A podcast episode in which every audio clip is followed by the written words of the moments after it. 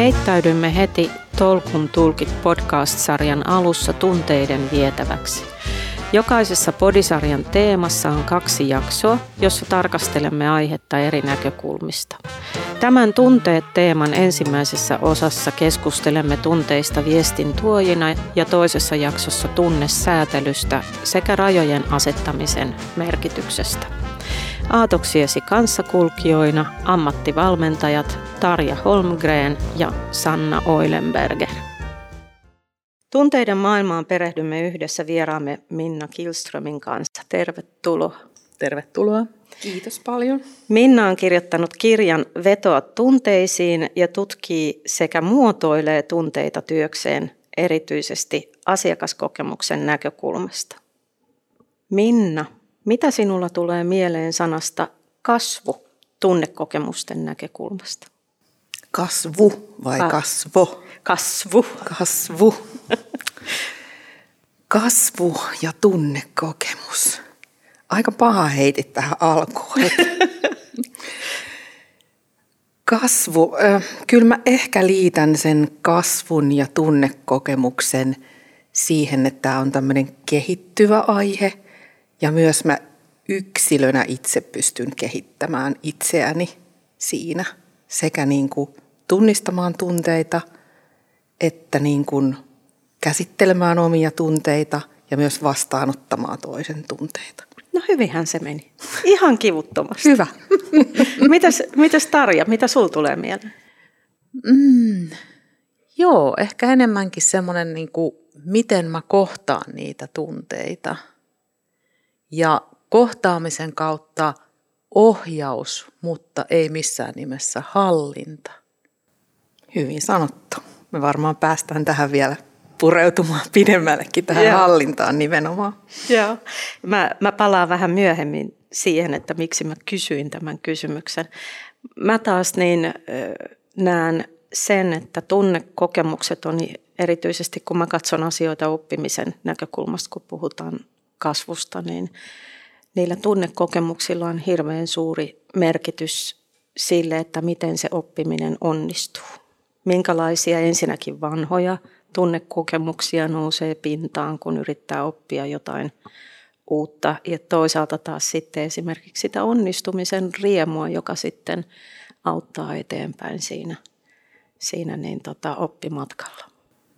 Kyllä, se on jännä, miten se tunne on läsnä kuin kaikessa. Se on läsnä siinä yhteisössä, jossa sä olet, jota sä olet osa. Se on läsnä siinä tilassa, jossa sä olet, plus tietysti myös niissä sun aikaisemmissa kokemuksissa, joita sä oot kokenut. Joo, toi jotenkin tilassa oleminen tunteiden kanssa. Mulla tulee jotenkin lämmin olo siitä.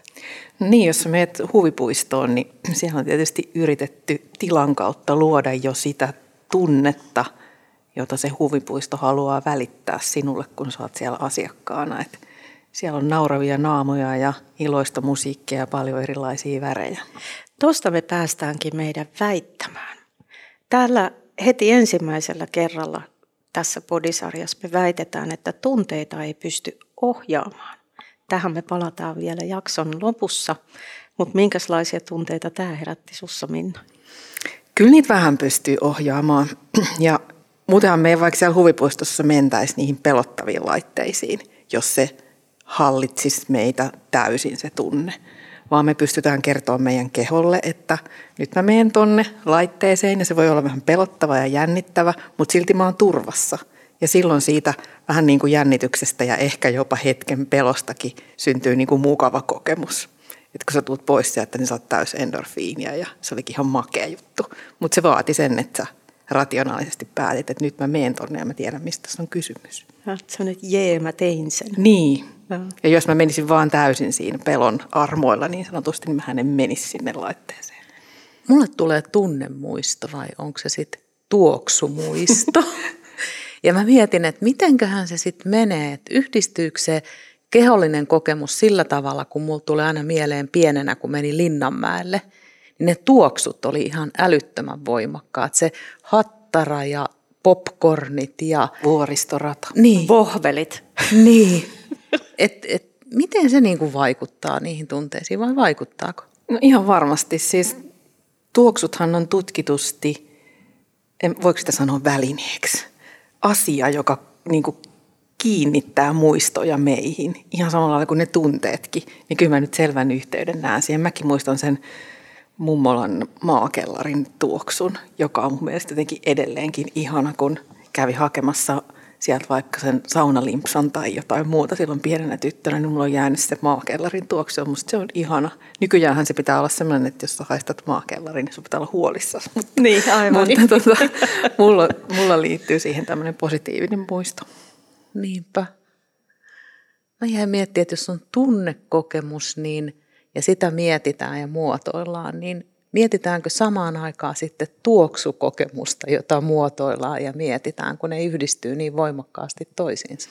No voisihan se olla yksi elementti, mikä ettei. Kyllähän tuoksuja on brändeihinkin liitetty ja siinähän on yksi ajatus nimenomaan sen tunteen välittäminen ja sen muistikuvan luominen.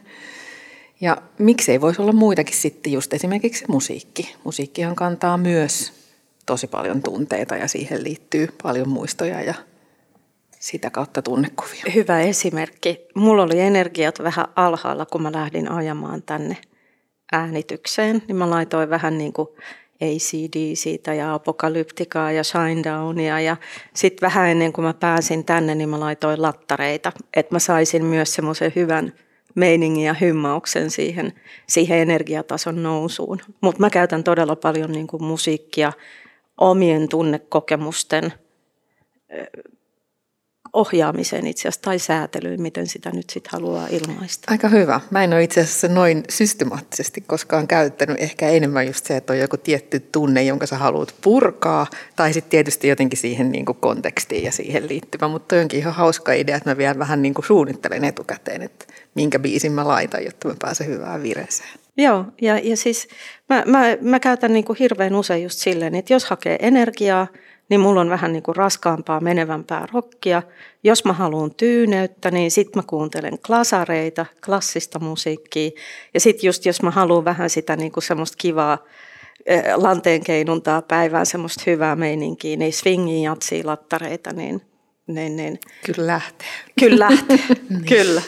Mutta hei, nyt mä oon ihan yllättynyt, kun mä mm. mietin, että sehän on ihan normaali nykypäivänä, kun sä jonotat jonnekin, niin sieltä tulee sitä musiikkia. Mm-hmm. Eikö sitä ole tietoisesti sinne valittukaan? On, mehän tehdään paljon asiakaskokemuksessa asioita, jotka vaikuttaa tunteisiin. Mä luulen, että sitä on vasta nyt ruvettu sanottamaan ja ehkä tehty vähän tavoitteellisemmaksi niin, että se tehdään tiedostetusti. Ja luodaan sitten ehkä niin kuin strategisestikin myös niitä tunnetavoitteita sille asiakaskokemukselle, että päätetään, että tätä me halutaan olla ja sitten kaikki nämä pienet jutut vie sitä kokemusta sinne suuntaan. Että, että, no sanotaan vaikka kauppakeskuksissa on tutkittu tätä, että millaista musiikkia pitäisi soittaa, jotta asiakas käyttäisi kaikkein eniten rahaa. Niin sitten esimerkiksi tämmöinen niin kuin rauhallinen musiikki, että vaikka se vähentää sitä vaikka epämiellyttävää tunnetta siitä, että on paljon ihmisiä ympärillä ja ruuhkaa, niin se voi sitten vaikka hidastaa sua niin, että sä et olekaan niin tehokas shoppailija. Että se pitäisi olla semmoista vähän reippaampaa se rauhoittaa sua hyvin niin kuin siitä ahdistusta niistä muista ihmisistä ja ruuhkasta, mutta että se pitäisi sut sinne reippaan. Niin, toi on hei hyvä juttu. Ja samalla kauhean pelottava, että sun voidaan vaikuttaa niin. näin. Hei, mä jäin heti niin. miettimään semmoista käytännön sovellusta, että voisiko tota hyödyntää myös parisuhteessa, kun menee yhdessä shoppailemaan. Antaa vois, toiselle luurit vois. päähän ja mm. nyt tulee sellainen shoppailufiilis, niin sitten niin kuin itsekin voi. Niin, ja sitten äh, niin kuin alkoholiliike myy enemmän ranskalaisia viinejä, kun soi ranskalaista musiikkia, tai sitten pitää vaihtaa saksalaiseen, niin menee saksalaiset viinit tai ruuat ruokakaupassa. Että kyllähän me niin kuin yhdistellään näitä asioita tälleen alitajuintaisesti. Mutta toi, toi on aika mielenkiintoista, jos ajattelee esimerkiksi musiikkia, niin musiikkimakuja on niin monenlaisia. Että se, mikä on yhdelle hyvä, voi toiselle olla semmoinen, että saa ihan niskakarvat pystyyn. Niin miten sä valitset sen reippaamman musiikin sillä tavalla, että sulla ei ole niinku puolet kauppakeskuksen asiakkaista raivoissa ja puolet niinku soppailuinnon vallassa? Niin, varmaan on jollain tavalla aina tämmöistä hissimusaa, ettei se niin. herätä liikaa tunteita. Joo. Muistan tällaisen sanan omasta nuoruudesta. että silloin hissimusiikista sanottiin, että se on musak. Mm, on hyvin kuvaava. Miten tota, ajatellen tota, niin Miten sä näet tämän niin kuin tunteen ja toiminnan yhteyden? Et nyt sä kuvasit hirveän hyvin tätä näin, että musiikilla voidaan vaikuttaa ihmisten ostointoon. Mutta sitten tuossa kirjassa vetoat tunteisiin, niin sä esimerkiksi äh, kerrot siitä, että niin kun, et vihanen ihminen on esimerkiksi voimakas ja, ja kokee voivansa ottaa riskejä. Ja surullinen on taas sit valmis maksamaan enemmän tuotteesta, mikä niin kuin sinänsä kuulostaa – hirveän mielenkiintoiselta. Mm-hmm. Niin miten sä näet tämän niin kuin tunteiden ja toiminnan yhteyden? No tämä on oikeastaan, saat ihan ytimessä siinä, että miksi tämä lähti kiinnostamaan tämä aihe ylipäätänsä niin kuin asiakaskokemus ja tunne. Et kun me monesti mitataan asiakastyytyväisyyttä ja me mitataan sitä niin kuin yhdellä akselilla, että oletko iloinen vai harmittaako. Ja, ja nyt sä jo paljastit tässä, että voi olla kaksi hyvin erilaista tunnetta, jotka aiheuttaa hyvin erilaista käyttäytymistä, siis kaksi negatiivista tunnetta. Ja sen takia me ei voida laittaa niitä niin kuin yhteen laariin, että, että vihainen asiakas todellakin tuntee olonsa voimakkaaksi ja hän haluaa vaikuttaa. Hän kokee, että hänellä on kyky vaikuttaa siihen ja voimavaroja siihen ja hän haluaa ottaa riskejäkin sen suhteen. Ja hän on se, joka soittaa sinne asiakaspalveluun ja kertoo, miten homma menee ja mitä mieltä hän on. Ja sitten hän postaa someenkin ehkä, että – kävinpä täällä ja tämmöisiä kokemuksia tuli. Joten hän niin kuin haluaa sen asian päälle.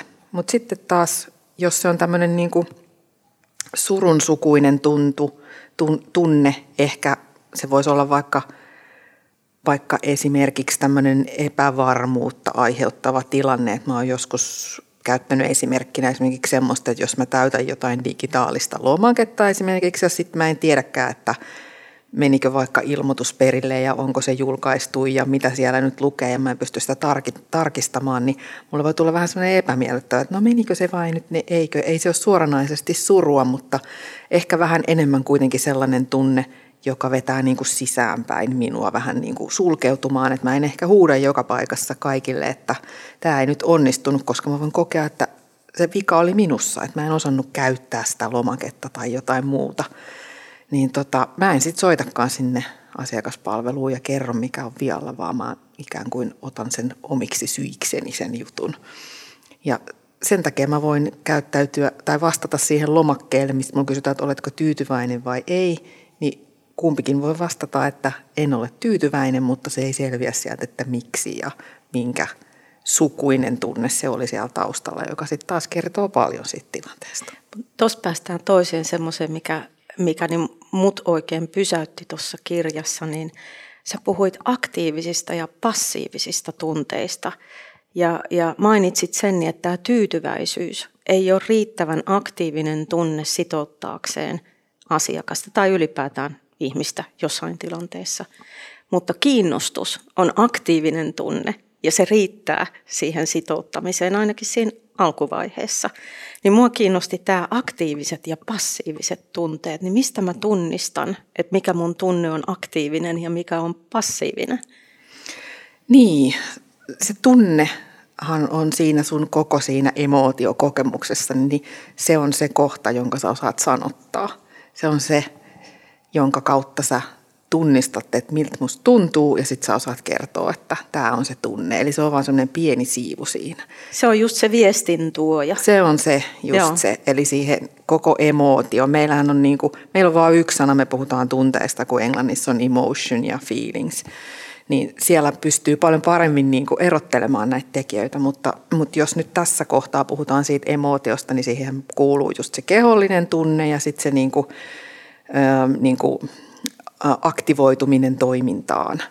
Että siihen se ei ole pelkästään just se, minkä mä osaan sanottaa se osa. Ja mist, mikähän se sun kysymys? Me tultiin siihen aktiivinen akti- niin. ja passiivinen, mutta se itse asiassa tavallaan selitit sen mm. jo.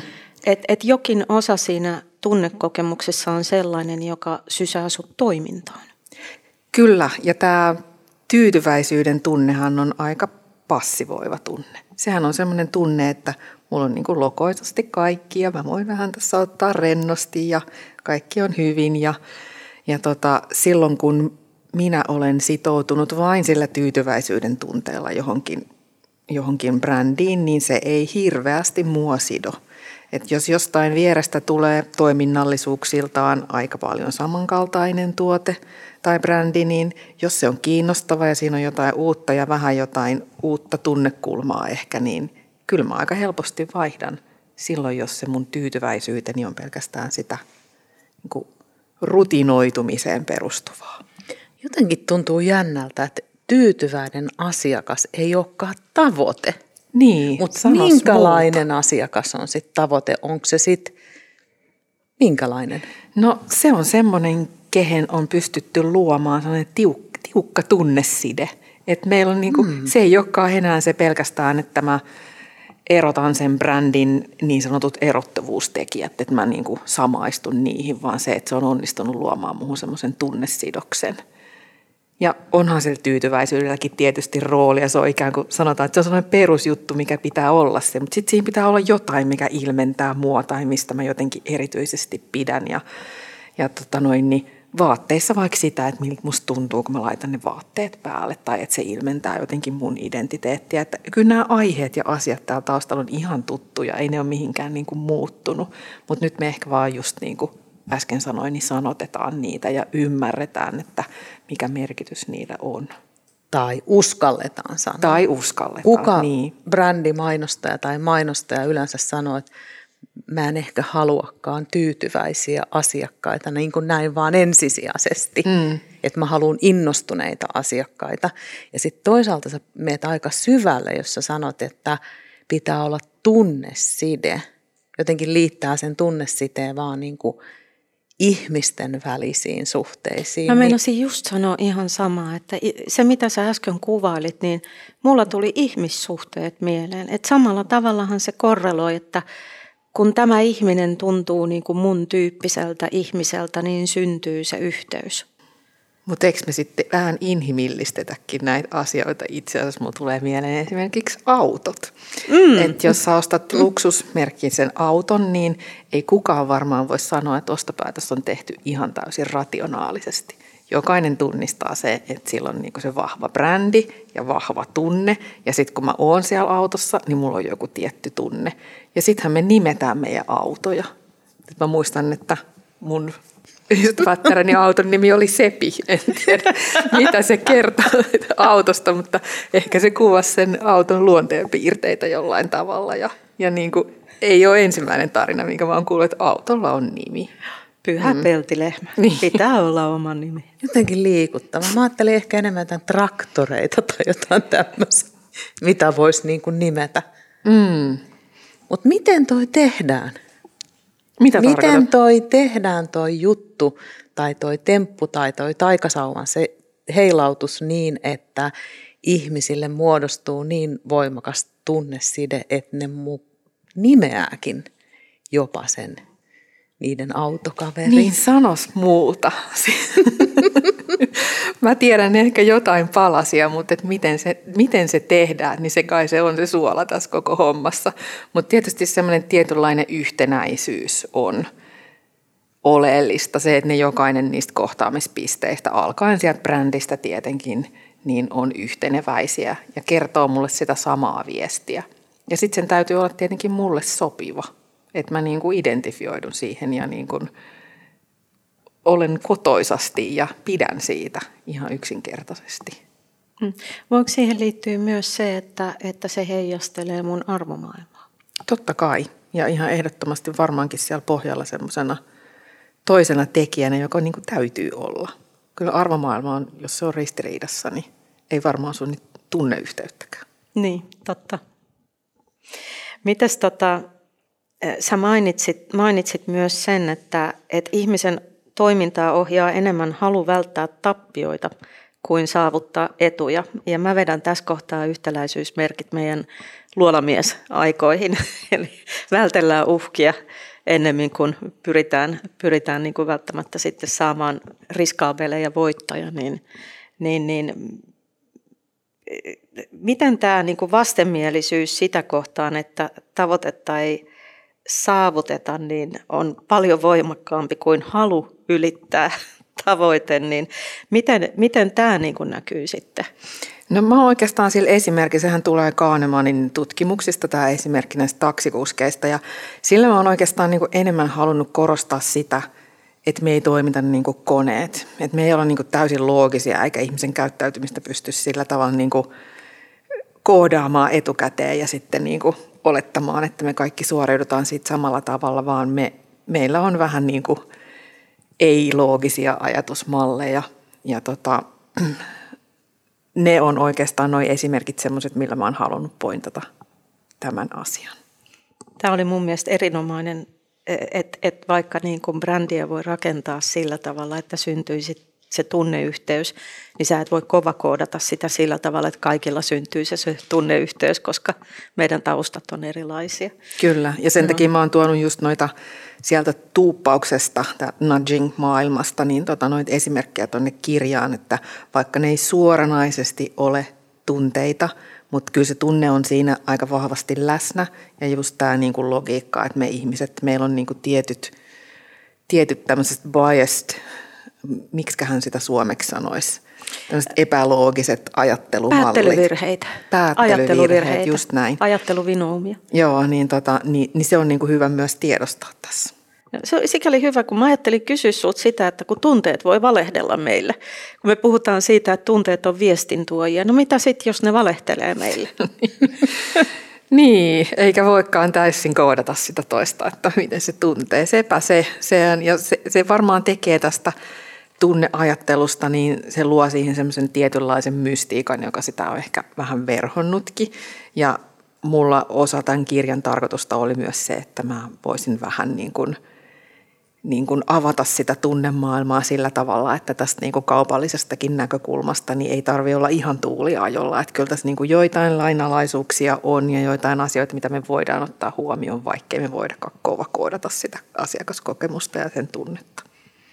Mulla tulee myös heti mieleen se, että useinhan vaan puhutaan niistä kohtaamisista, kun se asiakas on jotenkin vihanen tai se haluaa niin kuin valittaa.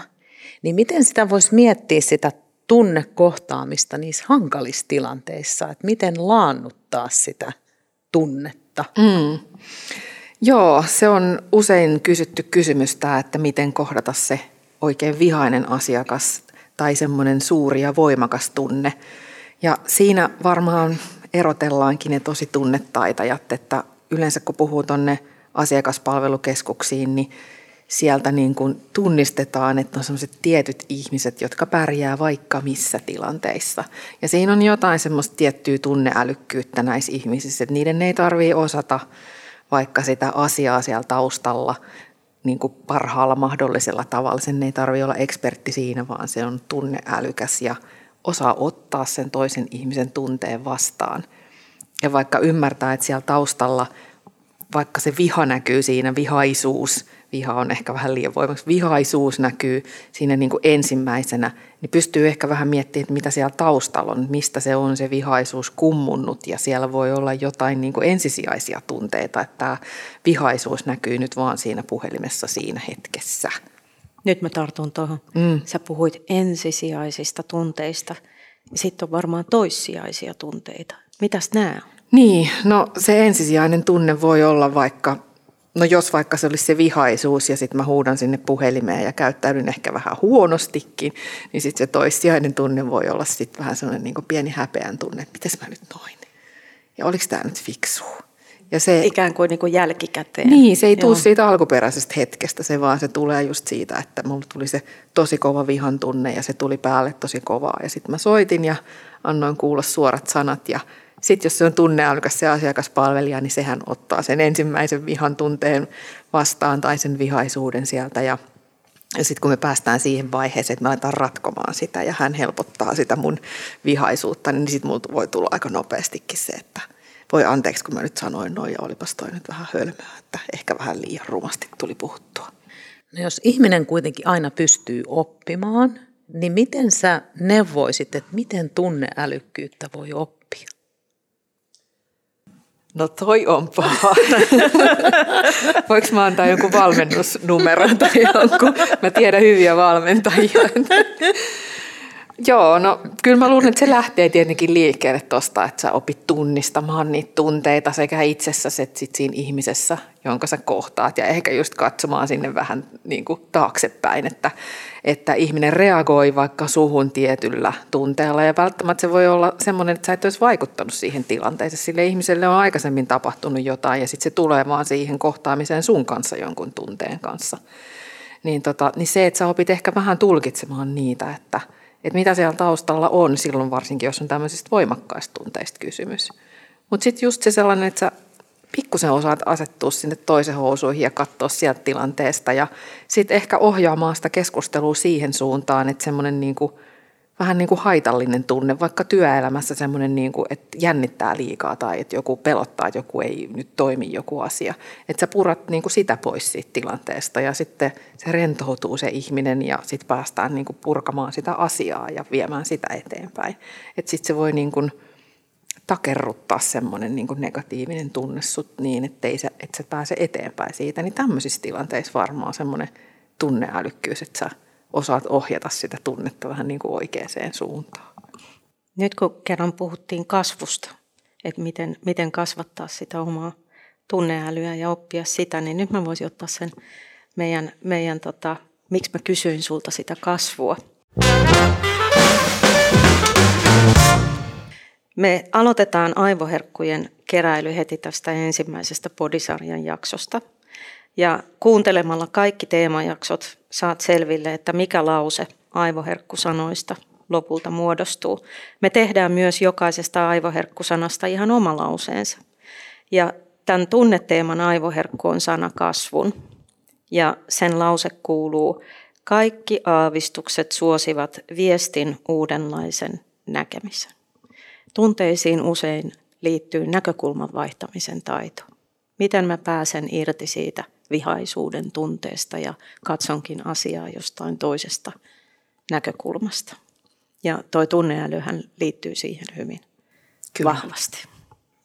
Joo, mä jäin miettimään myös tunneälyä, mutta sitten missä me niinku ollaan me ihmiset, niin mehän ollaan jonkunlaisessa tunneympäristössä – niin voiko sitä ympäristöä jotenkin muotoilla niin, että se tunneilmapiiri olisi niin kuin lähtökohtaisesti jo semmoinen myönteinen? No voi. Ja ihan niin kuin aluksi puhuttiin vaikka siitä huvipuistosta, että siellä on niitä iloisia värejä, niin se on varmaan yksinkertai, yksinkertaisimmillaan tämmöistä. Mutta että kun te otitte muhun yhteyttä ja sitten, sitten juteltiin online-palaverissa tästä, niin kyllähän tekin ymmärsitte varmaan sen, että se tunneilmapiiri, minkä te luotte siihen ja, ja tota noin, niin se, miten te avaatte ne tarkoitukset tälle podcastille ja niin edelleen, niin vaikuttaa siihen, että tuunko mä mukaan ja mun on mukava olla teidän kanssa ja juteltiin, että mitä tässä tapahtuu ja mitä tässä jutellaan, niin mun on niin turvallista tulla tänne. Kiitos, kiva niin, Kyllähän se vaikuttaa, totta Joo, kai. Ja totta siinähän kai. te teitte sen, e, en tiedä, ehkä tiedostetusti, kun sä olet valmentaja, niin, niin jollain tavalla. Mutta että kyllä, totta kai pystyy. Ja työelämässähän se on tosi tärkeää ja näähän on niitä niin kuin esimiehen hienoimpia taitoja, nämä tunneälytaidot. Itse asiassa yksi ja tärkeimmistä tulevaisuuden työn avaintaidoista. On erilaiset vuorovaikutustaidot ja erityisesti tunneäly Kyllä. siihen liittyen ja sen tunneilmaston luominen. Niin ja var, varsinkin tässä ajassa musta tuntuu, että meidän niin kuin turvallisuuden tunne kun on kokonaisuudessaan järkkynyt, niin miten jotenkin niin kuin palautuu siihen semmoiseen lempeeseen ja turvalliseen niin kuin ilmapiiriin. Että Oletko sä niin kuin miettinyt organisaation kannalta tämmöisiä asioita, kun sä kuitenkin tunneekspertti olet? No mietin, kyllähän mä mietin tietenkin tosi paljon ja tarkastelen sitä, millaista tunneälykkyyttä mun ympärilläni on. Ja olen kohdannut kyllä hyvin erilaisia työpaikkoja nimenomaan tämän tunneilmapiirin puolesta. Ja kun tekee tämmöistä jollakin tavalla kuitenkin luovaa työtä, että täytyy niin kuin nähdä eri tavalla ja uudella tavalla asioita, koska haluaa kehittää niitä eteenpäin, niin kyllä siinä on ihan perusedellytys se, että se on niin kuin semmoinen turvallinen ja positiivinen se tunneilmapiiri, koska muuten niitä uusia ideoita ei tuu ja ihmiset vähän niin kuin kääntyy sisäänpäin sen, sen tota noin niin, innovatiivisuutensa kanssa, että tota, kyllä mä arvostan erityisen paljon niitä – esihenkilöitä, jotka pystyy luomaan semmoisen niin kuin ilmapiirin, jossa on hyvä sit kehittää asioita ja kaikki ideat on tervetulleita ja ne otetaan niin kuin hyvinä vastaan. Ja kaikkien ideat on tervetulleita, ei vaan joidenkin ihmisten. Toisaalta siihen liittyy myös se, että jos se luottamus on niin kuin kohdillaan, se turvallinen ympäristö, niin nostaa niitä asioita esiin, niin tämmöiset terveet ristiriidat, joihin haetaan sitten ratkaisukeskeisesti niin kuin sitä, että hei, että miten me hoidetaan tämä, jotta me oltaisiin entistäkin parempia, niin sehän kuuluu myös siihen tunneilmastoon, että sehän ei tarkoita sitä, että ollaan vaan jee jee voi vitsit, kun meillä on kivaa ja mahtavaa, vaan että pystytään rakentavalla tavalla hoitamaan myös sitten ne ristiriitatilanteet. Kyllä, ja jokaisella pitää olla myös oikeus sanoa se, että mun mielestä tämä ei ole nyt hyvä ja mä en tykkää tästä. Et se ei tarkoita sitä, että siihen jäädään vellomaan siihen asiaan, mutta että niin kuin täytyy olla oikeus ja, ja pitää pystyä ottamaan niin kuin erilaisia mielipiteitä ja myös vähän niitä erilaisia tunteitakin vastaan noissa tilanteissa, missä kehitetään uutta ja tehdään uutta. Että tota, kaikki tunteet on sallittuja niin sanotusti. Tämä on tosi hyvä. Mä, mä oon jossain vaiheessa sanonut, että tunteet on kuin sateenkaari, että kaikki sävyt on sallittuja, ne tulee ja menee niin kuin sateenkaaret tulee ja menee.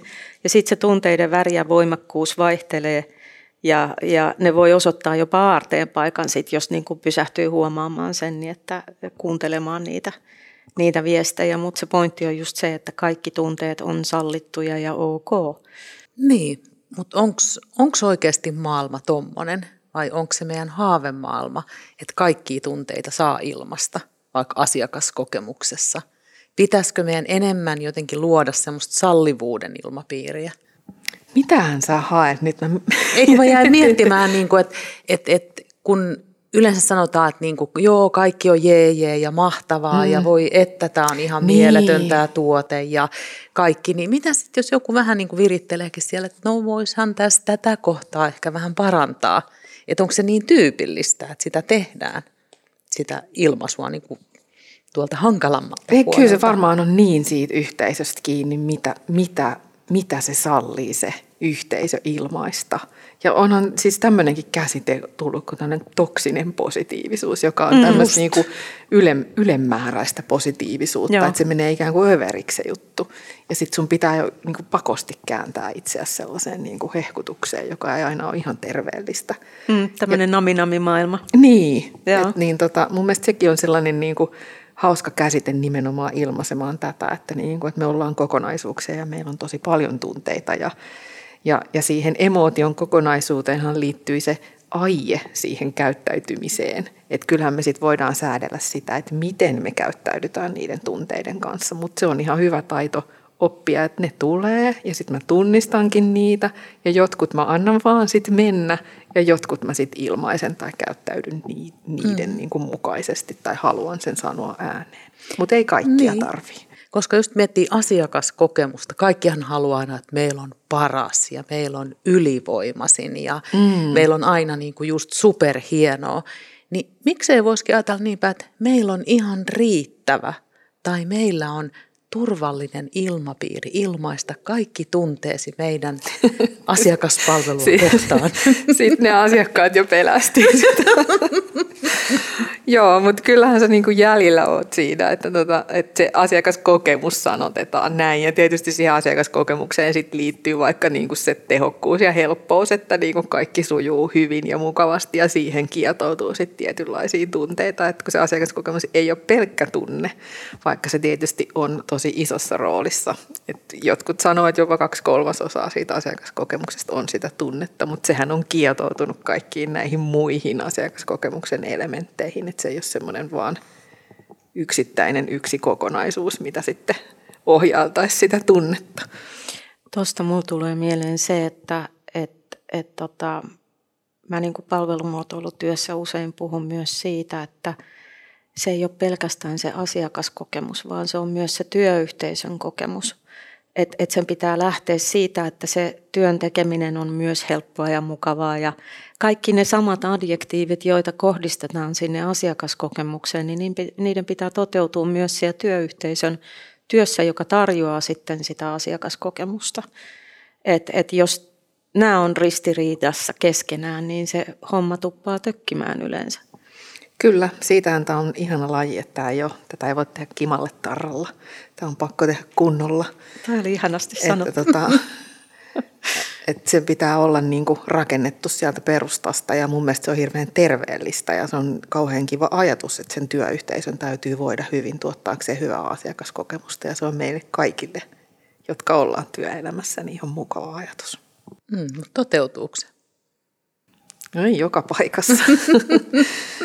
ei joka paikassa, mutta kyllä mä luulen, että se niiden parhaiden asiakaskokemusten ympärillä niin toteutuu suurimmilta osin. Aina, aina kun on organisaatioita, niin on erilaisia yksikköjä ja erilaisia esihenkilöitä ja niin edelleen. Eli ei, ei se koskaan täydellistä ole, mutta se, että me jutellaan tästä nyt, niin ajaa myös sitä tietoisuutta eteenpäin, joka on myös hyvä asia. Mm. mm.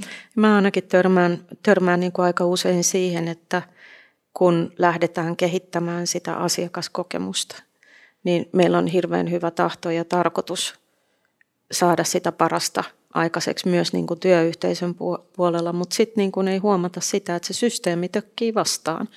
Et meidän vaikka tavoitteen asettelu on sellainen, että se sotii sitä vastaan, että se työyhteisö pystyy tuottamaan sellaista asiakaskokemusta kuin halutaan.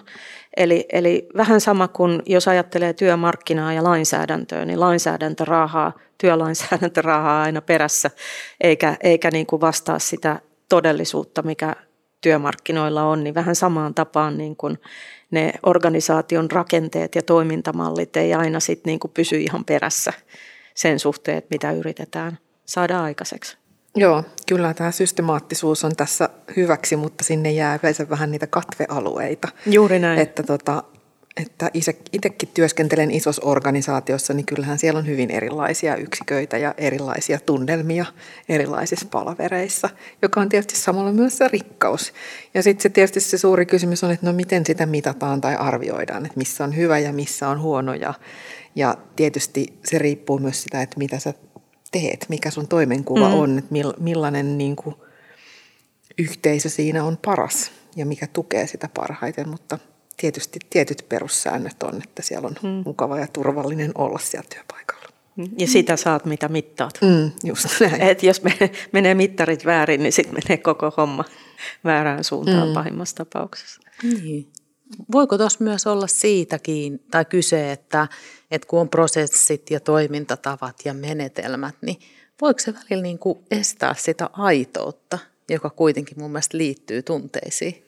Voi tietenkin, ja se mittari on mun mielestä niin kuin hyvä esimerkki siitä, että vaikka se millä sitä asiakaspalvelijaa mitataan, että, että NPS on varmaan monessa paikassa mittarina myös sillä asiakaspalvelijalla, mutta mitä jos siellä olisikin joku tunnetavoite, että kuinka niin, hyvin sä oot ajatus. onnistunut tuottamaan tiettyä tunnetta sille asiakkaalle. Onhan se paljon helpompi ajatella niin, että mä tuotan vaikka sitä iloisuutta tai jos meidän brändi on huumori, brändi, niin sitten mä tuotan hauskoja kokemuksia ja, ja sitä kysytään asiakkaalta sen sijaan, että kysytään, että suosittelisitko sä meitä. Hmm. joka voi olla pahimmillaan ristiriitainen sen kanssa, että mitataan vaikka mun puhelun pituutta ja sitten samaan aikaan NPS ja se, se, se korreloi niin päin, että mitä pidempi puhelu, sen parempi NPS, ja nehän ei mene sitten enää yksin. Niinpä. Kuulijoille selvennykseksi NPS on Net Promoter Score, eli sillä, siitä tulee numeraalinen arvo, joka osoittaa sen niin, että kuinka tyytyväinen asiakas on tai suosittelisiko niin. asiakas. Suosittelisiko. Mm. Mutta se ongelmahan on se, että se ei kerro mitään niistä taustoista. Sieltä tulee numero ja se ei kerro sulle mitään, että mihin suuntaan sun pitää kehittää toimintaa. Ei, ja sitten jos sä mietit sitä niin kuin asiakaskokemuksen näkökulmasta, koska sekin on osa sitä asiakaskokemusta, että mitä muuta kysytään, niin, niin eihän siinä nyt ihan kauheasti mua ajatella, kun mut kysytään, että suosittelisitko tätä brändiä tai tätä asiakaskokemusta. Ja Aivan. sen takia mun kokemuksen mukaan ihmiset ihan mielellään kertoo, mikä niiden fiilis on. Silloin me ollaan aidosti kiinnostuttu ihmisestä ja asiakkaasta ja hänestä joka on ihan erilainen kysymys, että suosittelisitko meitä. Eli onko toi niinku semmoinen tunteiden fiilismittari? No kyllä, ja sitten mä voin valita sen, että mitä mä kysyn. Mm-hmm. Että mä voin, niinku, mä voin antaa jonkun Et meillä on myös tämmöisiä niin kuin valmiiksi tehtyjä tunnemittareita, että on niin kuin 20 tunnetta, vaikka tämä Geneva Emotion Wheel, että mä voin kysyä sieltä, tai sitten mä voin kysyä sitä, mitä mä haluan oikeasti selvittää, että mä haluan selvittää sitä, että, että miten joku tietyn tunteen, että, että herättikö tämä kokemus sinussa tämmöistä tunnetta, tai sitten vaikka jättää, että mitkä, mitkä, mitä tunteita mä haluaisin jättää pois siitä kokemuksesta. Että tietysti on jotain sellaistakin, mitkä on ehkä haasteellisempia, niin mä voin myös kysyä niitä. Että. Toi on silleen mielenkiintoista, että kun sä puhuit, puhuit tuossa kirjassa siitä, että tunteet arvottaa toimintaa ja että taloudelliset kannusteet ei itse asiassa ole niin yhtä tehokkaita motivoimaan ihmisiä kuin tunnepalkkiot. Tämä oli musta todella mielenkiintoista. Millä tavalla me voidaan antaa ihmisille tunnepalkkioita? Mm. Joo, tämä tuli sieltä Dan Arielin niistä kokeista, jossa niinku ihmisiä on siis pyydetty siirtämään palleroita se niin kuin näytöllä, että siirrä 130 palleroa tuohon laatikkoon ja sitten, sitten annettiin erilaisia niin kuin palkintoja siitä, että, että siellä, siellä oli jotain pieniä rahapalkkioita, eikö ollut? Nyt mä en kunnolla muistakaan, miten se meni, mutta, mutta se, että, niinku, että sä sait niinku osallistua ja sillä oli merkitys, sä osallistuit testiin ja, ja siitä tuli tuloksia ja tutkija sai aineistoa, niin se oli palkitsevampaa kuin se, että mä sain jonkun kymmenen senttiä per pallero. Ja tämähän on silleen jännä, että kun ajatellaan sitä, että, että kun yritetään kannustaa ihmisiä osallistumaan erilaisiin esimerkiksi asiakastyytyväisyystutkimuksiin. Heille luvataan joku pieni rahapalkkio, niin se ei itse asiassa toimi. Pitäisi hakea sieltä sen tunnekokemuksen kautta. Niin, tässä tulee Et, se epäloogisuus, että niin kyllä ne toimii ne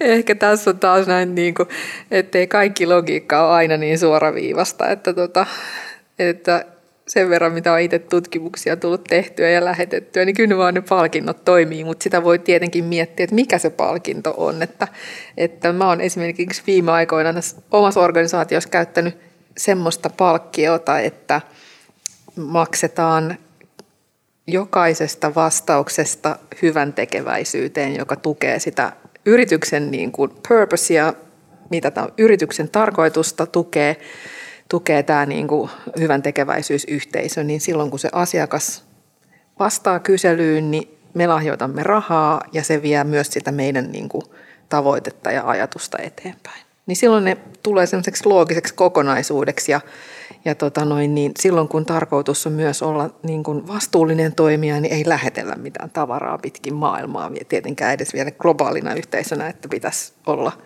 eri maanosiin erilaisia palkintoja, niin tuntui aika tyhmältä, mutta haluttiin kuitenkin palkita vastaajia, niin sitten löytyi tämmöinen.